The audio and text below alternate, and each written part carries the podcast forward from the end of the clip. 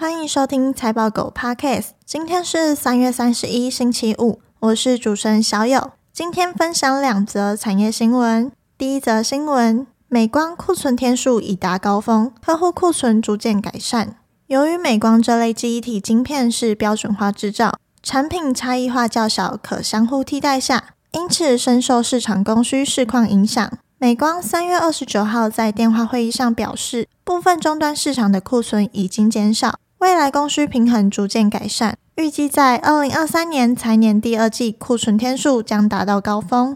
资料中心表示，营收在第二季财季已触底，客户的库存将在二零二三年年底达到相对健康的水平。工业方面，第二季财季持续疲软，大部分客户的库存趋于稳定。预计需求将在二零二三财年下半年有所改善。美光也表示，将进一步缩减二零二三财年的资本支出，约七十亿美元，年减四十趴以上。其中，半导体设备资本支出年减超过五十趴，并且半导体设备资本支出预计将在二零二四财年进一步下调。预计二零二三年 DRAM 需求增长约五趴，而 NAND 的年增低双位数。经济日报指出，南亚科、华邦日前表示，业界共识最快第二季触底。这边的概念股有记忆体、DRAM、NAND Flash。第二则新闻，西门子晶片市场将在 AI 自驾的支持下，下半年将快速复苏。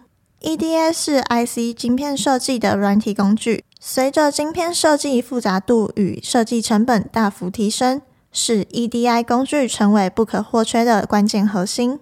目前 EDI 市场由三家公司寡占，分别是新思科技市占三十二趴，易华电脑市占三十趴，西门子市占十三趴。集邦估计，ChatGPT 的 GPT 模型未来商用化将需要约两万至三万颗的 GPU，并也使 AMD、台积电、南电、景硕等受益。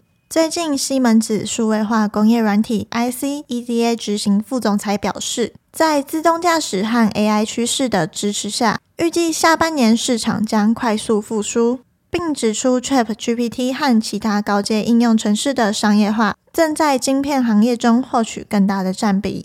此外，美光 CEO 也指出，AI 将是资料中心需求增长的长期驱动力。如今，AI 伺服器的 DRAM 容量达到普通伺服器的八倍，并且是 NAND 容量的三倍。